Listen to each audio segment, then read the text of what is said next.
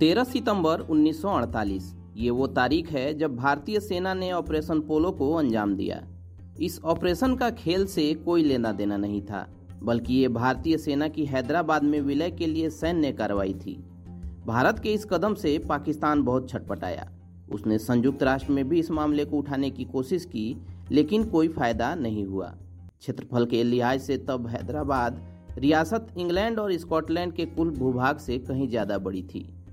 अंग्रेज़ों के दिनों में भी हैदराबाद की अपनी सेना रेल सेवा और डाकतार विभाग हुआ करता था। आबादी और सकल राष्ट्रीय उत्पाद की दृष्टि से हैदराबाद भारत का सबसे बड़ा राजघराना था। क्षेत्रफल था बयासी हज़ार छः सौ संतानवे वर्ग मील। निज़ाम ने भरपूर कोशिश की कि उनकी रियासत किसी हालत में भारत में नहीं मिल पाए। उन्होंने पाकिस्तान के कायदे आज़म जिन्ना को काफ़ी मोटी रकम इस बात के लिए दी थी कि वो हैदराबाद को भारत में नहीं देने को लेकर मदद करेंगे। जिन्ना ने उन्हें इसका भरपूर आश्वासन भी दिया था। इसके अलावा निज़ाम के रिश्ते कई और देशों से भी थे। सबसे बड़ी बात निज़ाम की शादी तुर्की के आखिरी खलीफा की बेटी से हुई थी। उन्हें टाइम मैगजीन ने दुनिया का सबसे धनी शख्स भी आंका था। प्रधानमंत्री नेहरू और माउंटबेटन इस पक्ष में थे कि पूरे मसले का हल शांतिपूर्ण ढंग से किया जाना चाहिए। सरदार पटेल इससे सहमत नहीं थे। उनका मानना था कि उस समय का हैदराबाद भारत के पेट में कैंसर के समान था, जिसे बर्दाश्त नहीं किया जा सकता। एक समय जब निज़ाम को लगा कि भारत हैदराबाद के विलय के लिए दृढ़ संकल्प है तो उन्होंने ये पेशकश भी की कि हैदराबाद को एक स्वायत्त राज्य रखते हुए विदेशी मामलों, रक्षा और संचार की ज़िम्मेदारी भारत को सौंप दी जाए। हालाँकि निज़ाम के इन डिमांड्स को भारत ने स्वीकार नहीं किया, क्योंकि पटेल हैदराबाद पर सैन्य कार्रवाई के पक्ष में थे।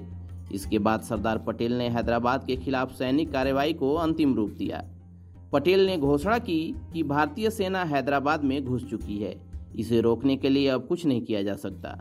निज़ाम को पाकिस्तान का भी समर्थन मिल रहा था। ऐसे में सरदार पटेल ने सैन्य कार्रवाई का आदेश दे दिया।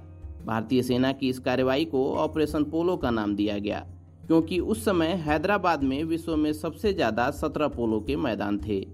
भारतीय सेना की कार्रवाई हैदराबाद में पाँच दिनों तक चली। इसमें तेरह राजाकार मारे गए। हैदराबाद स्टेट के 807 जवान भी मारे गए। भारतीय सेना ने छियासठ जवान खोए, जबकि छियानवे जवान घायल हुए। भारतीय सेना की कार्रवाई शुरू होने से दो दिन पहले ही 11 सितंबर 1948 को पाकिस्तान के संस्थापक मोहम्मद अली जिन्ना का निधन हो गया था। इस सफल ऑपरेशन के बाद सरदार पटेल हैदराबाद हवाई अड्डा पर जब पहुँचे तो निज़ाम उनके सामने झुके। चलिए दोस्तों, आज के इस पॉडकास्ट में इतना ही। मिलते हैं अगले पॉडकास्ट में। तब तक keep searching for knowledge and try to be a kind